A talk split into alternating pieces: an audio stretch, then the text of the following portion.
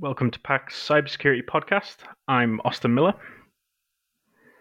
And I'm Ashwin Nair. As, and hello, Ken, Tia, and Chris, uh, the authors of Hack the Cybersecurity Interview. Uh, welcome to the Cybersecurity Podcast. Just to start off um, and set a little context for our listeners, could you all um, give our listeners a quick background on your journey and how you've made it this far in your careers? Yeah, I guess I'll jump in real quick. So I came, I guess, from more of the traditional IT background, worked through networking for a while, and then moved into the security space. I came from a career in nursing, though, so as a pediatric nurse, working with little kids. Um, that's the short version of it. Uh, I I did not start out with degrees or certs in the space, so I'm a big proponent that you don't need those, which I think we'll get into a little bit on this episode, and then. Uh, some point last year, I conned uh, Tia and Chris into writing a book with me. So that's that's that's my story. Thank you very much. Um, Tia, would, you, would like, you like to... to... go next? Yeah, sure. I can go next. So um, I also um, started out really more so in the IT networking uh, background um, by way of telecommunications. I started out installing um, high speed internet uh, back when we thought DSL was high speed internet. Uh, dating myself a bit there. Uh, but that, uh, I've always had a thing for tech, but I did really get bit by the bug when I started doing that because I had to touch computers just a bit. So that's what led into more the IT networking thing. And then I learned I was already doing some cybersecurity, just not focused on it. Um, and so I focused on it and fell in love with it and uh, then became a Ken Underhill fangirl. Linked up with Chris, and here we are. Fantastic. and that leaves Chris, I suppose. I, I myself uh, joined tech when the economy crashed. I was previously in sales. I always loved tech, but um, decided that I wanted to try my entrepreneurial career first. But this was 15 years ago. Um, converted over, started in help desk, uh, moved my way up into security, and started a podcast. wrote a wrote a book before before um, Ken asked me to come on this one, and uh, been doing podcasting and writing books ever since. Excellent. Uh, welcome, Christophe, Ken, and Tia. Uh, it's absolutely a pleasure to have you guys part of our podcast.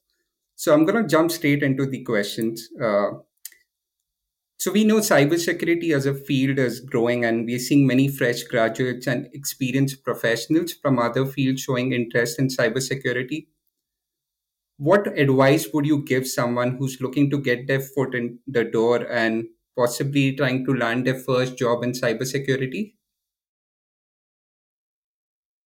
Uh, I guess I'll just jump in on that. Um, so I, I mean, I think number one thing, regardless of where you're coming from, whether that's for you graduate in high school or you're graduating college or you're a career transitioner and you're trying to get over here, the, I think the number two two main things I would say, well, three three things. Number one, Tia always talks about your why, so I think that's where you need to start at. Like, why are you doing this? Is it for the money? Or are you trying to be cool like Chris? Like, what's what's the real reason, right? You, or do you actually want to get into this career? I think the other two things are going to be personal branding and networking, and you'll hear us people anytime you ask them like, what should you do? They're always personal branding, networking. There's a reason for that because 99% of jobs are not advertised in cybersecurity. So the more you network with people, the more people know you for something like, oh, Tia's learning pen testing. Okay, cool the more likely that when they walk out of a meeting and they've got a new job requ- requisite for a junior pen tester, you're the first person they think of. So before that job even gets out there, oftentimes before it's ever posted online, you hear about, you know, you get an offer for that position, right? So I, I think those are the the key things I would say. The technical stuff is really going to depend on what you're trying to do on, on what you need to learn there. You know, I, I, I would say anyone should get a good foundation in computer networking, understand the fundamentals of software, operating systems, etc. Uh, but do you do you need all of that to walk into your first role? Depending on the role you're going into, not necessarily. Um, it's helpful, but I think number number like the top three things are going to be your why, personal branding, and networking. Okay, Great. thank you very much. Um, and, and since I can't uh, oh, use those brilliant points that Ken already stole, um, I would go with customer service and empathy for what the business or the person that you're supporting is going through. Because if you can understand what you're trying to achieve and understand where they're coming from, then you can help provide them with the best path there. And notice I didn't say the right path there because there's never one right path. It's always um, the best with the information that you have available at the time. Definitely. So sounds good. Uh, on... Yeah, would you also like to add to this? Or should we move to the next question? Yeah, I, I can. It's tough. It's tough to go last behind these two, but um, I, I think you know, when, when, folks think about cybersecurity, especially newcomers to the space, they're met with all, you know, all the advertisements and posters that they see, you know, the hackers in the hoodies and you got the zeros and ones, all the bits and bytes. Um, I think it's important to understand that all cybersecurity roles are not technical. So you don't have to be hands on keyboard. You don't have to be a coder. You don't have to be this mastermind with network security or cloud security, any of those things. Um, because if you think about GRC, for example, that type of analyst has a broad perspective on all things that are required to secure an organization but it's not necessarily a, a, technical role. And I do think it increases the perceived barrier to entry for newcomers to the industry, thinking that you have to take on all these technical skills because it's a pretty heavy investment. Because you can't just go learn a skill, check a box, and move on. Like you have to continue right to use that skill or by the time you get an interview 6 to 8 months later after you've applied for 2000 jobs you've forgotten how to do it. So understanding your why like ken said is what gives you a focus. Like what do you want your 9 to 5 to look like? Is it hands on keyboard? Is it advising? Is it analyzing data consulting? You know understanding those things helps you where to focus. Otherwise you just spend a whole lot of money to get a whole lot of paper and then you're still sitting there wondering um, what to do with it and, and, how to get a return on your investment. And and i think the last point i'll add is um, the industry is a lot about trust. To ken's point that 99% of job roles aren't um, posted or, or recs aren't posted it's really really really about relationships. And it's not like i'm going to hire my buddy or i'm going to hire my friend. It's the trust factor you know there's a lot of a lot on the line in cybersecurity. And so the more trust there is established between a manager and their team or uh, an organization and the vendors that they purchase from there's trust all throughout this industry. So whatever you can do to establish your credibility and continue to build that trust as you're looking to to get your foot in the door that's having informational interviews attending conferences meeting with people so folks start to know who you are and you become a face in the industry that's super helpful Fantastic. Well, thank you very much for that. Um, I'm going to point this next question at Ken, um, if that's okay. Uh, you mentioned this, and the reason I'm doing that is because you mentioned this in passing right at the very start. So, how important how important is seeking a formal education? Um, so, for example, uh, computer science, in regard to wanting to pursue a career in cybersecurity. I think I can half guess your answer from what you said before. yeah, I you know, and there's going to be some hate mail off this, right? Because some people are proponents of you. You have to have a degree, you have to have certs. I, I had none of that uh, when I started. Not saying that there's a bad thing with that, but I think if your mindset is I have to have this, then that really is detrimental to those that can't afford to do that. You know, not everybody can afford college or certifications. You definitely don't need a computer science degree whatsoever. I get that question actually a lot. I'm, I know people with psychology degrees. I know people with no college education. I know people with no certs. They've never gotten a cert that are some of the best people in the industry. So I think it's I think it's really going back to what Tia had talked about a little bit of know where you want to go, then determine okay, do I need certs? So for example, if you want to be a SOC analyst, let's be realistic. You're probably going to have to get CompTIA Security Plus. That's like a de facto. If you want to be a SOC analyst, companies are looking for that. Is it every company looking for that? No. Are they going to say, well, that you don't have that, you're not getting in? Not usually, but that can help you stand out from the crowd a little bit. I will say that. Uh, yeah, I'm stealing Tia's lines totally, Chris. Uh, every single good, every single good point Tia has, I'm going to steal on this podcast first to say it. Um, but yeah, I mean, sh- short answer is I don't, I don't think it's required. I think the the more important thing is is it's a constant learning thing. I think sometimes when people think of college degrees or certifications, that it's like, okay, I get this and that's it. And that's not the case. I mean, I'm constantly learning. Tia is constantly learning. Chris is constantly learning. Like we, you have to, because technology changes, threats change. You have to constantly be learning. So if you can show a hiring manager, whether that's conveyed through your resume or networking or whatever, if you can show them that, hey, I'm learning something now. I'm trying to share my knowledge on social media with others that maybe are a chapter in the book behind me so they can learn too, because maybe my voice is how they learn. They see someone like them doing it, so now they're learning it. And if you can show that and that you're constantly learning, that that to me shows me two things as a hiring manager. It shows me you have the right attitude and the right aptitude. And that's what I hire for. I can't speak for any other hiring managers, but that's what I hire for because I can send you to SANS training. I can pay for you to get a college degree. I can pay for other certs. I mean, I can do all that stuff depending on my budget. I can't train you to have life experience that's going to, you know, put the foot in your butt and make you actually do things and want to do things and put in the hard work. I, I, I just can't train that. You know, life itself has had, you know, your experiences in life have had to develop that in you. And if if you can show that to me, then unless I've got really hard recs where I've got to be like, here's a criteria for compliance or something. But if I've got some wiggle room, at least you're going to get an interview. You're going to get a call for an interview, and then from there, now now your only challenge is like wow me in the interview, right? So then you can get be in the top whatever and potentially get a job offer.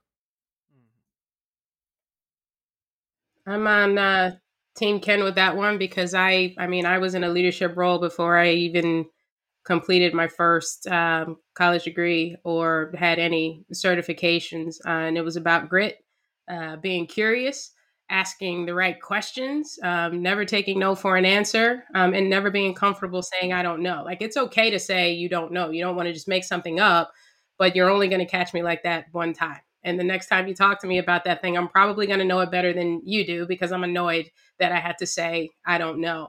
Um, and that's how you make it because most people, not most people, a lot of people you will find are good with good enough. And so to stand out, you have to be great, which means you have to go a little bit further uh, than the other person. So, you know, getting back to the the question, I think the challenge is that there was a point in time where you could leverage a certification or a degree as a baseline to say this individual has this level of knowledge to be able to solve these problems that I have in my organization. But now it's like everyone's doing it. So for me as a hiring manager, all the certification tells me is that you can read material or go to a boot camp or do some self study and pass a test. I need to have a conversation with you to understand whether that's going to translate into you being able to actually solve the problems that I need solved on my team. So if I'm interviewing and I don't have a certification that is required, I'm going to ask, you know, what are you looking for within this? You know, what skills does this certification tell you that I have? What is it that I need to articulate, you know, that I have the ability to do to make you more comfortable um, with putting me in that that role. And that that's part of the soft close, right? Is there anything in this conversation that has left you uncomfortable? Anything open ended that we need to come back to and you know address those things? I Go into the conversation ready to address it. Don't let them bring it up. You know, you bring it up because it, it keeps you out of the hot seat, and then you kind of can control where the conversation goes. But it is really important to know what your value is, know what you bring, but also put them in the hot seat to say, why do you need this? And then talk about it. And if they can't answer it, then maybe they don't. yeah, good to keep people on their toes. I like that. Yeah. Um, fantastic. Yeah. So now I'm going to take a little bit of a sidestep there because when I've been speaking with our readers, so and this this is people who are graduates or they're people who've made um, midlife career switches. Um, they find that there's a block, not from like their attitude or their certificates, but their actual real life experience and they get you know their resume dropped because they have no real life experience. Um, on the job training seems to be a significant challenge uh, for young professionals entering the cybersecurity industry. What would your advice be for those people who have the right attitude and maybe have the right certificates but are still finding it difficult to get the job? Uh, ha- hacker life. Uh, go out, create your own environment, create your own labs, demonstrate, um, be able to do write ups on what you did, why you did it, and talk through what problem you were trying to solve and how you solved it. Because it's one thing to say you have a lab at home and show a picture of it, but if it's not working, it doesn't matter. If it works and you don't do anything with it, it doesn't matter. So it's about what problems did you try to solve while you're creating that lab? How would you help a small business that needed to have this infrastructure set up with creating that? And then reach out to a small business, reach out to your local church, reach out to your local charity, and offer some help. They'd be happy to take you on. And most of the times, that's the grit that I'm to steal Tia's line. That that's the grit that some young folks are, are missing these days. Is they don't want to go out and get that life experience by themselves. I mean, when I grew up, I, I had to figure out ways to do things, and it wasn't handed to me. So, um, sa- same way that you have to do it, like if you can't get it from your job, you go out and you find a way to do it. Um, whether you're you're helping your family, you're helping your church, you're helping your your local um, shelter, whatever it is, you can find a way to do it, and that's that grit and determination. And when you tell that as a success story to the hiring managers, that this is what I was up against, this is what I did to solve that problem, and how I went about solving it that's the type of story that I think would wow Tia, as she said. Little I, little I think that, a... yeah, sorry. Go ahead, Tia. Yeah, I just wanted to um to say that when you're looking at a job description, don't add words that aren't there. And what I mean by that in the context of this question is I often mentor, talk to individuals that are looking at job descriptions and they're like, Yeah, I was looking at this role and I know I could do it, but it said I needed like three years of professional experience. And I'm like, I'm I'm looking at the description. I don't see the word professional anywhere. It just says three years of experience, right? And so, you know, they're reading these job descriptions and saying three years of experience and assuming that it means on the job. So assuming that all the time they've spent in labs doesn't matter and the work that they've done in their local community, like Chris was saying, doesn't matter. But experience is experience, right? And often, like the outside the job experience is a lot more experience than the on the job experience because the on the job experience is contained. It's in a box. There's specific tools, specific use cases, there's guardrails. But if you're out in the wild, wild west, like anything can come your way. And it really does, um, you know, demonstrate your ability to be a true problem solver. So, you know, again, don't add words to the job description that aren't there. Nice. That's a great point, Tian. I do have a follow up question on that. So, what do you think are the key signs or traits employers might be looking for different roles and experience? So, for example, uh, a junior level cybersecurity professional compared to someone who has more experience on a senior level. So, how do they go about you know explaining uh, or you know proving that they have experience or what should be the best practice for them um, I mean, if I'm the hiring manager and I'm looking for someone at a junior level, th- there is going to be some kind of baseline, you know, that I need. So, especially if it's a hands-on role, like Ken was saying, SOC analyst, you're you're going to at least need a security plus. I need you to be able to spell security and and and have some conversations with me like do something and demonstrate to me that you're serious about this thing.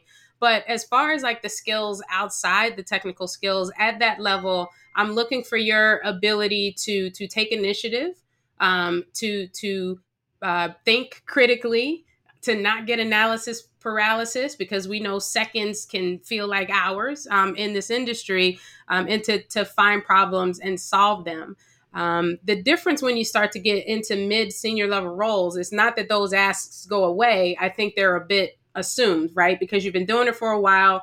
And experience means you've seen these things before. You don't have to figure these things out. You've done them, right? So you're going to get to answers a bit quicker.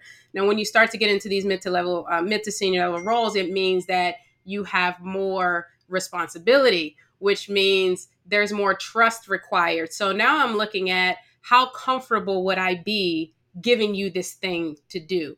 giving you this project to handle, giving you this team um, to manage. And that level comes down to building relationships, building trust, um, demonstrating and documenting um, results that you've delivered. And so, um, yeah, that's it for me.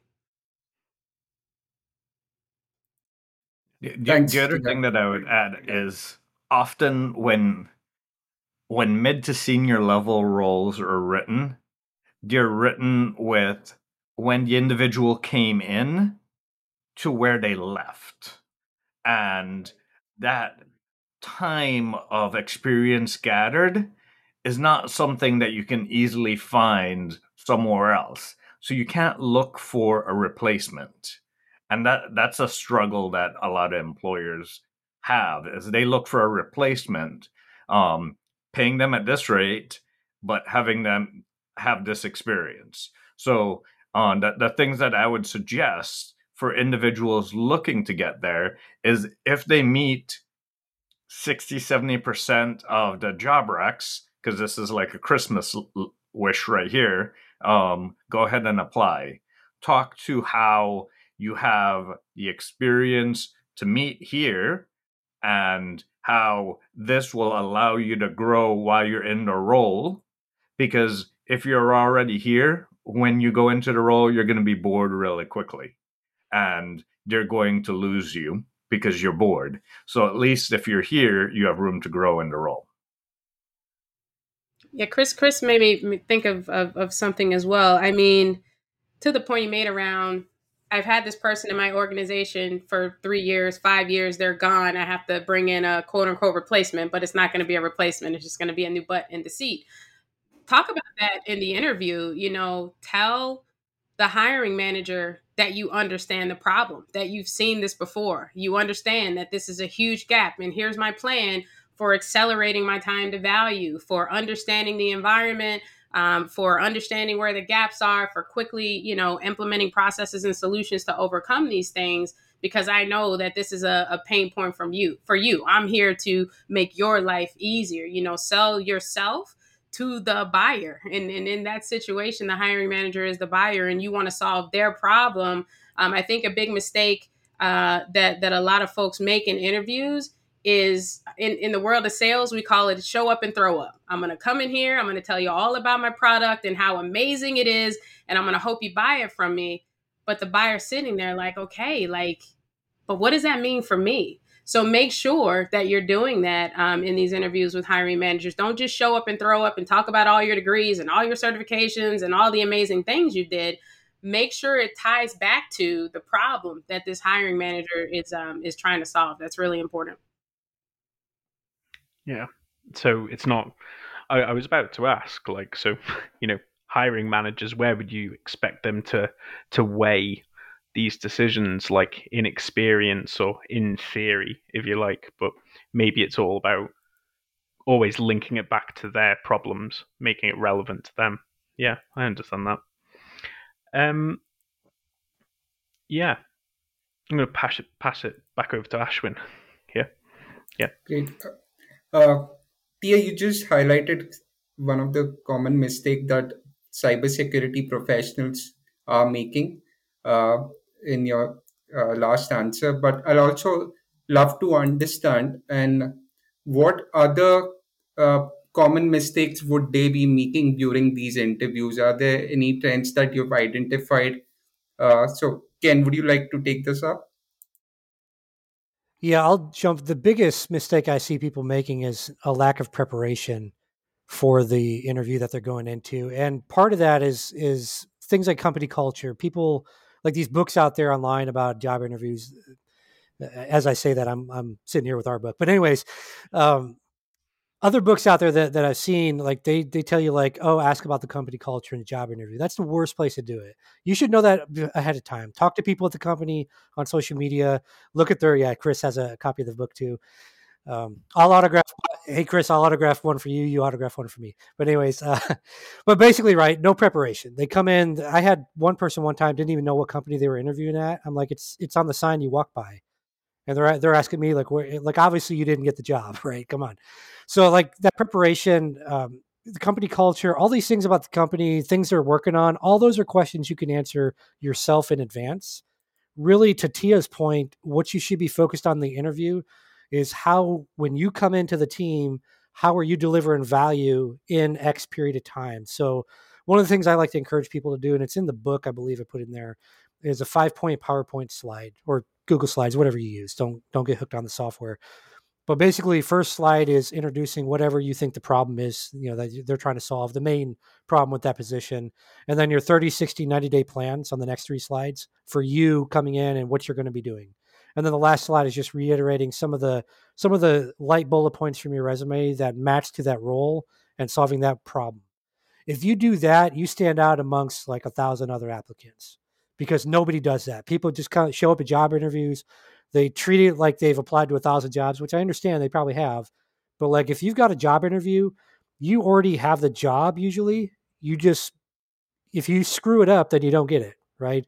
But if you do the right things, you prepare, you follow the advice T has already given on showing the value that you can bring and figuring out how to solve the problems that they have, it's pretty rare for you not to get a job offer. Now, you may not get a job offer because maybe they can't afford you. They realize that, like, oh man, she Tia came in here and look at her, she killed it in the interview. We cannot afford her, so let let's hire Chris instead, right? So that might be a reason why you, you, you don't get the job offer. Could be could be interview bias, right? Maybe they don't like the way you look, whatever. Things like that happen. Let's be realistic. Uh, but nine times out of 10, the reason why you don't get a job offer is because you suck in the interview and you don't explain how you can deliver value and solve those problems for the organization.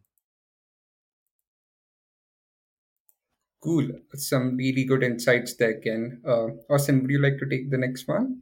Of course, yeah.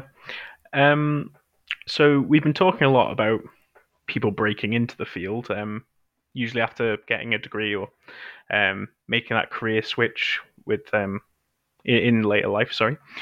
What advice do you have for those people? And this might be the same advice who are stuck in those lower level jobs and need to make the step up because they might find, for example, that their lack of degree is holding back, which is something that SecPro readers are often telling me. Well, I think I think uh, one thing people should keep in mind is as you're looking at more senior level roles, so let's say you want to move into team lead management, upper management, executive leadership, whatever, as you want to move up the scale, the thing to remember is you're never going to be qualified for that role in your own mind. Like you will never be qualified. Like when I moved, when I first moved into executive leadership years ago, I was like, I don't know what the heck I'm doing. This I'm I'm an idiot. I, I have no clue, right?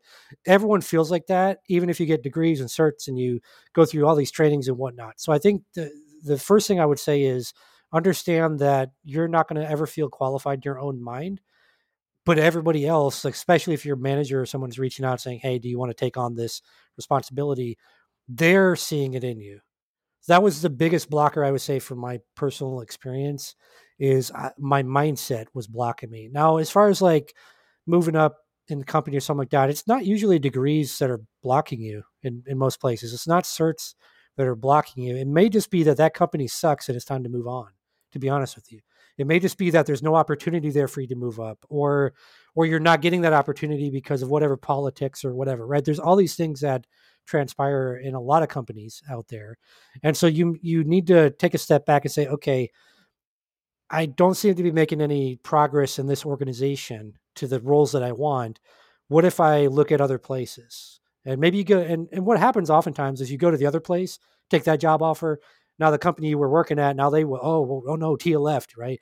And now they're trying to make you an offer to come back into whatever role you were trying to get. So that's i guess that's my advice on that a little long-winded answer there but my advice on that is number one it's usually your mindset blocking you not any of these other things. And number two you may you may need to change your environment to be able to get to the level that you want to get to.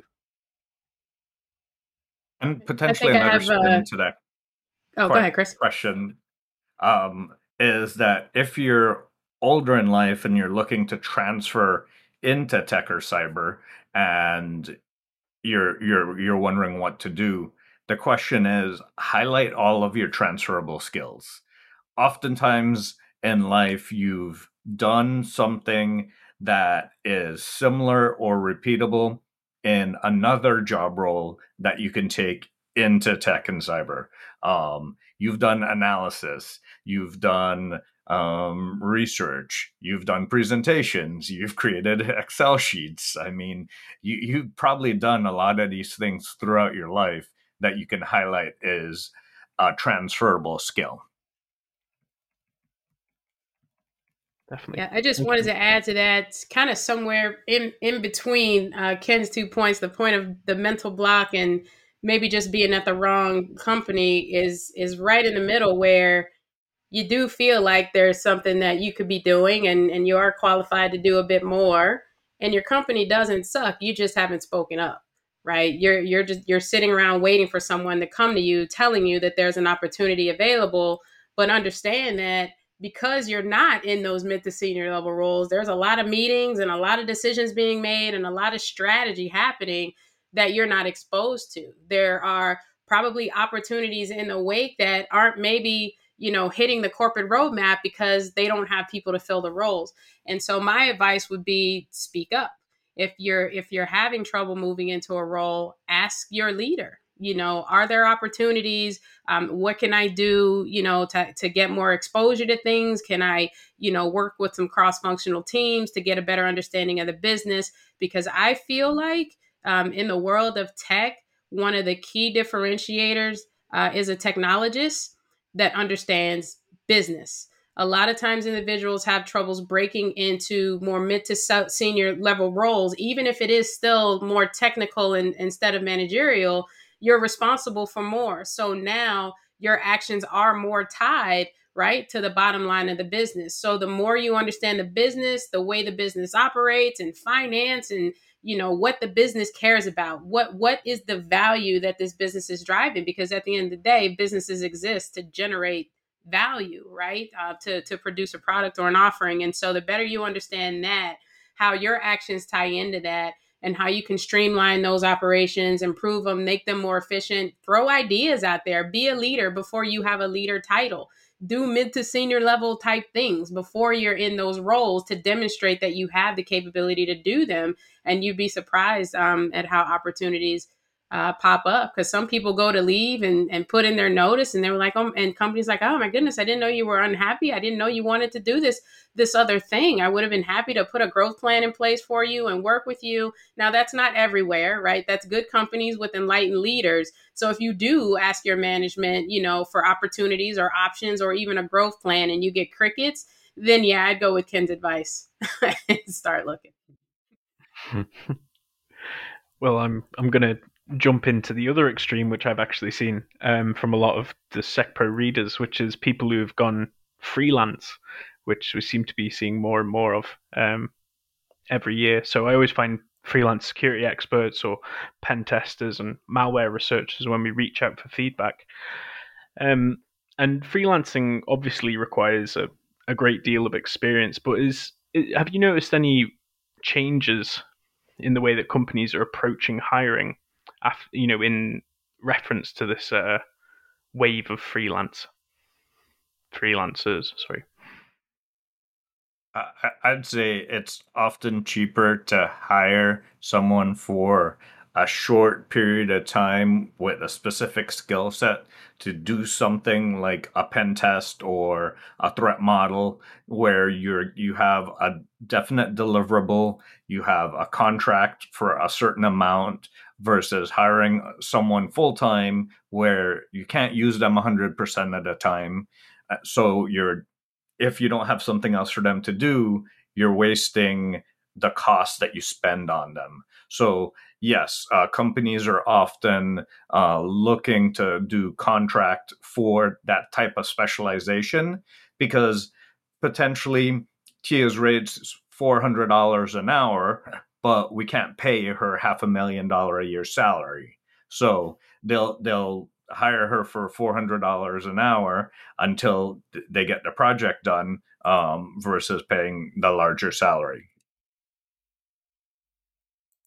Understandable. Yeah, makes sense. Yeah, I think it makes sense in in those instances where it is, to Chris's point, sort of a tactical thing where you need this one thing done, you get a report, an outcome, and then you go off and build. But I think on the flip side of that, um, as it relates to actual program management, program maturity, that's where the heartburn is because you can't really contract. Well, you can, um, but a lot of leaders don't like to one because you cannot hold those individuals to the same level of, of scrutiny that you do your your internal employees like contractually they could redline the heck out of like your acceptable use policies and things like that they're using their own equipment. You're not going to be managing their devices and things like that. Um, but also you lack the ability to maintain historical knowledge right? Value increases the longer an employee is at the company even if they don't improve their skills just because they have the knowledge of what's happened over time. So they have you know better visibility into why decisions were made and and can influence decisions um, going forward. So for the long game contractors are tough but fully agree um, like outsourcing contracting for for snapshot type things is is becoming more and more attractive makes sense i think it has its both pros and cons uh, I'm going to jump to the next question. Uh, we know cybersecurity is dynamic, right? And it's extremely difficult to stay relevant and up to date. Although there are good resources out there, it would be nice if you three can recommend what do you feel are good resources just to stay up to date with the latest and emerging trends, as well as the constantly updating. Uh, the threat landscape is changing, right? So it's nice to get suggestions from you on this. Yeah, if you just well, follow all, Tia I'd Hopkins, say... you'll uh, if you follow Tia Hopkins and Chris, like you'll you'll learn everything you need to. Um, i sorry, Chris, I interrupted you, but I'll, the I'll just throw one podcast out there that ha- also has an email list. The Cyber Wire is the name of it. I think they do a good job of aggregating some of the um, some of the more recent threats and, and, some of the APT groups. So I think that's a good starting resource. There's just a, a, a jillion podcast depending on what specialty you're going to. If you're somebody brand new, I mean, Chris and uh, Renee Small have a podcast. If you're trying to break into cybersecurity, uh, if you want to learn how to bench press a car and stuff, I mean, Tia has a podcast where she talks about how to you know lift cars and stuff. And I'm just kidding, she doesn't really, but that's a, that's an idea. But I mean, there's so many, right? The Hacker Valley Studio, uh, Cloud Security Podcast. I mean, there's just there's an endless array of podcasts. It's really you have to figure out what you're trying to learn and that will direct you on, on where you're going to go. Well, there, there we go. I wanted to exactly touch on where Ken finished up. Is it's so broad, it's so wide. Figure out potentially where you want to go to first narrow it down. Do you want to do cloud security? Do you want to do application security? Do you want to do infrastructure security? Do you want to just support SaaS applications and APIs? Like there's so much to specialize in.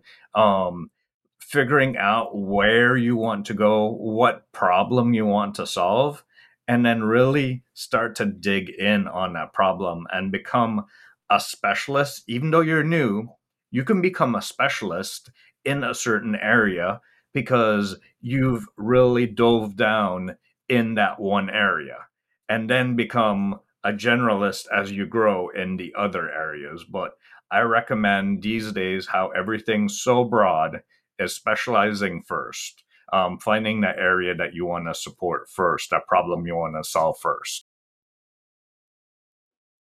Got it. I um I, I agree in, in terms of like having a focus that's you know relevant to the path that you're on and being able to keep up with what's going on specifically there uh, i do also think that there is a need to understand what's going on in the industry at large from a trend perspective um, especially if you're looking to to level up in your career. Like at the junior level, you have to focus or your head will explode. So, so um, Ken and Chris are exactly right on that. But um, getting back to the point around advice, when you're looking to like branch into mid to senior level roles, you have to think broader.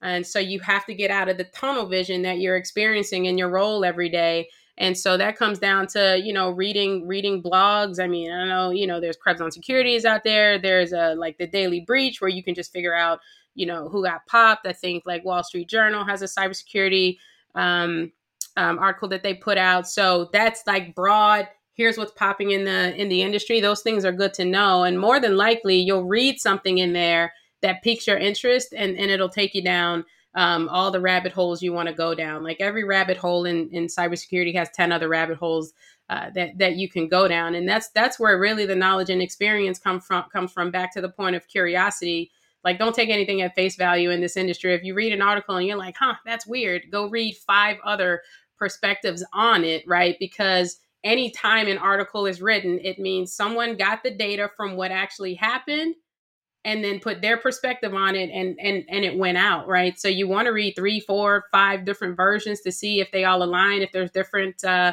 perspectives because that's really the way you have to think in the industry to be successful question everything right? Um i'm i've, I've been zero trust before zero trust was a thing.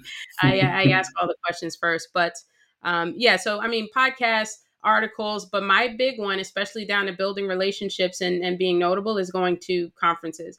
You go to conferences and you listen to talks then you know what people are thinking about. You know what's on the cutting edge what's on the bleeding edge what's trending what do cisos care about? You know what are vendor um, put what are vendors pushing in the way of features functionality? What's the latest and greatest technologies? Um, conferences are, are really great for that. So i always recommend those as a way to keep up as well.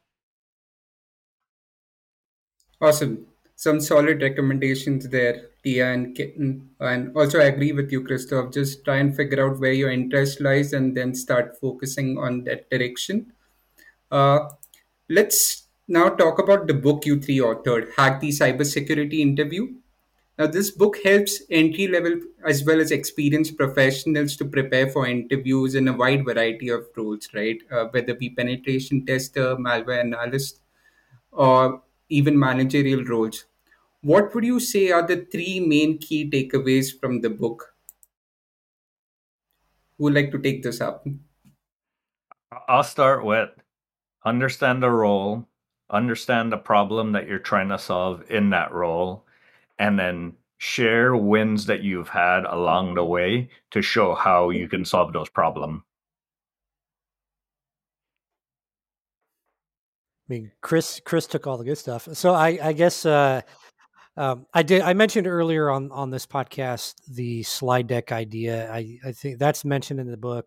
So I think that's that's something. I think your mindset is a huge thing that people uh, oftentimes are like, I don't need to prepare my mind. I got this, whatever. It's like, okay, maybe you do, but like most people get nervous for an interview, even if you've been in for 10, 20 years.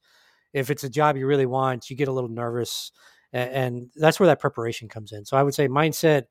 Uh, the book talks about preparing and then also the slide deck because that really helps you kind of map out visually of like how are you actually fitting into the equation on that team and how are you actually solving the problems and that's something awesome when you go to the interview and you're like, hey, I've, I prepared this short little slide deck just to talk about what I think a problem you're trying to solve is and how I fit into it.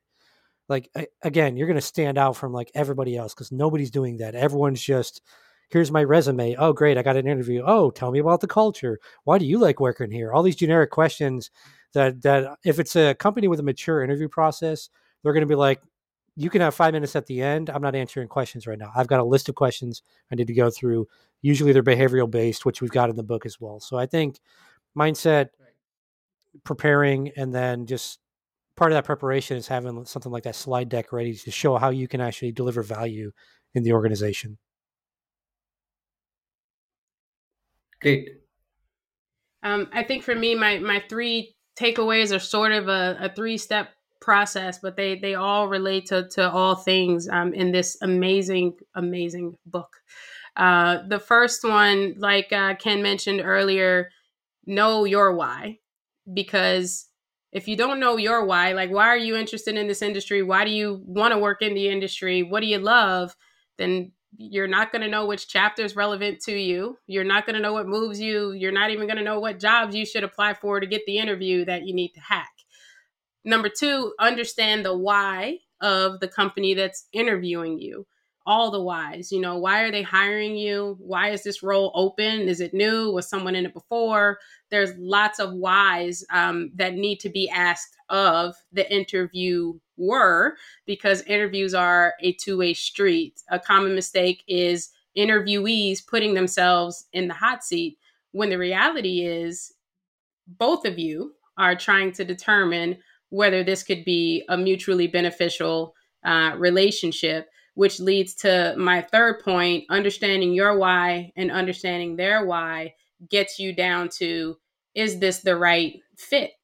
You know, so if you can get down to their mm-hmm. why and determine that it's not a right fit for you before you even get the interview, then you save yourself a, a lot of time. But then coming out of the interview, especially if you get an offer, understanding their why also puts you in a position that you can really, really, really negotiate um, if you have the ability to really solve that problem for them uh, that they're trying to solve. So your why, their why, and how do those two mix or not um, are, are the three big ones for me. Thank you very much. The absolute wealth of wisdom there for our listeners. Um, and I'm going to ask you to uh, look into the future a little bit for me, for us now, um, with our final question. Um, so, how do you see the process of hiring for cybersecurity roles changing in the future? And that's addressed to each of you. What do you expect will be the biggest changes that our listeners are going to have to come up against in the future? Well, I think if uh, they listen to to Ken and Ken's able to to change the course of how things are being done today and the way they should be done, right? Hiring for things like attitude uh, and and aptitude, then things like certifications and degrees are going to become table stakes, and we're already seeing that, right? Because we're talking about the interview, but right, the work is getting to uh, the interview, and that's making sure you get through those filters and all those things. And so that's saying, all right, you've got these letters, that's great, cool. Now I want to now I want to talk to you, right? So it's going to be about demonstrating those soft skills uh, that a lot of uh, very um, technically minded individuals struggle with. Um, I hope we get to that point because at some point the certification and the degree market is going to be so overly saturated that it's it's it pains me to say because I hold a lot of certifications um, for the right reasons, but but they're going to become watered down. They're going to become diluted because it's a differentiator if not a lot of people have it. Once a lot of people have it, it's not a differentiator. So we will have to find another way to figure out whether folks know what they're talking to about and whether that means going back to assessments or we have to do eight hours of work to prove that we can solve a problem to get a job. Um, that that's how I see it um, changing. Just measuring more so for the things that that Ken mentioned instead of all looking for all the alphabet soup. Yeah, I would agree with what Tia just said. I think that we're already seeing saturation on certs, uh, specifically Sec Plus and CEH, and and kind of these more entry level ones. I think that when you get a resume and you see that, like I don't know if I get Chris and Tia's resumes and like they're the same and okay, they've got the same cert, like who knows how to to crack a box and who doesn't, right? We just talk about CEH. Like that doesn't tell me that you can do pen testing. That just tells me you can honestly, I just read a book and passed it. Like it was the easiest cert I've ever passed in my life. Not to, you know, I'll probably get hate mail for that, but but that's all it was. um, as far as like interviews, I think I think we'll see to Tia's point. I think we are going to see a pivot to more of the the interview is focused on soft skills, focused on behavioral interview questions. Where tell me about a problem you solve. So even if you're coming from working at McDonald's and now you're trying to get into cybersecurity, like you've gone through problems at McDonald's. I, I worked fast food, not at McDonald's, but I, I know there's problems. I know you deal with irate customers. So tell me about the time you dealt with an irate customer and what was the process you you used to solve the situation you know so i think i think we'll see more of that it's just we've got to get a lot of these bigger companies that have more mature interview processes have them continue to push for that and then all the stragglers will come about just like everything else. Um, i guess the last thing i'll add there is i think we'll see more technology used to try to trim down the the burden on hiring managers. Whether that's a good thing or bad thing i still still jury's still out on that one. That's going to be interesting. Definitely well, I hate to say AI and ML, but um, I, I, think that's what Ken was referring to is that you're going to throw all these uh, things out there in the hopes of um, improving that. And, and until it does, because humans create these things, there's going to be inherent biases in there.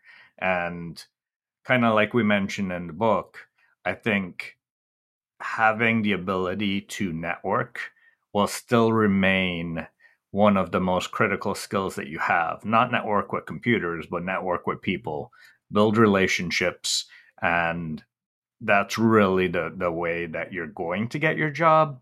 Um, versus uh, sending in your resume to 101 different places. If I may, I know we went we went round and round, but one thing I didn't mention is I think social is going to become a huge influencer more more than it already is uh, in in hiring. Like if you have a social presence, whether it's a good one and and establish establishes credibility for you and moves you forward, or you say things on LinkedIn that you should probably reserve for late night on Twitter uh, that prevents you from getting a job. I am seeing um, social become more and more a part of um, how hiring decisions are made. Um, and then the, the, last thing I'll say um, this isn't necessarily how I see the future changing, but it is going to become more and more relevant to be a person and be a storyteller because that's what's going to answer some of those questions that I think are going to come up as we shift the way um, that we hire. So just make sure your resume um, tells stories that certifications can't tell. And, and the way I like to give examples of that is like, you know, I, I come from humble beginnings. I did not have a lot uh, growing up. So I had to be creative. I had to figure things out and I had to solve impossible problems. And that has followed me into my adult life where I'll see colleagues struggling uh, to solve a problem and complaining because they don't have enough resources, don't have enough time, and they need this tool and that tool. And I'm like, man, you give me a magic marker and a roll of tape, and I'll build a car. And so I, I want to make sure, you know, that that my resume are, articulates that, like my lived experiences, not just my professional experiences, um, add value too, because all those things are going to start to matter um, um, a lot more as we shift the way we're looking at candidates. Definitely, definitely. Thank you very much for that, and um, thank you, thank you to all. Those are all fa- uh, fascinating answers to our, our questions, and um, thank you for giving us your time and, and joining for uh, this episode. Um, before we go, I thought you'd like to get the opportunity to tell our listeners about where they can find uh, each of you on social media and follow your work and anything like that. Um, yeah, I guess so, I'll jump in real yeah, quick. Course, yeah, so uh, this is Ken. If you're just listening and not watching, um, find me on LinkedIn. I, I do have a Twitter. I rarely use it, and now obviously with everything going on with Twitter, I'll probably just delete it and move on with life. Uh, but yeah, on, on LinkedIn and, and, YouTube, you can find me. Um, also have a TV show out there as well. I'm no movie star like Ken, but I'm on LinkedIn, Twitter, um, CPF coaching on Medium, as well as my own website. So find me there.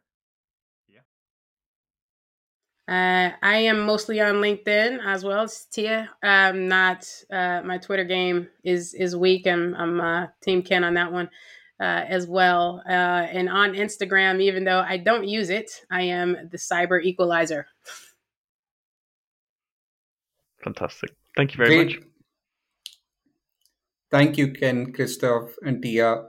Folks, in case you're interested in picking up the book, uh, Hack the Cybersecurity Interview, you can find it on Packt's website, also on Amazon and all other leading channels.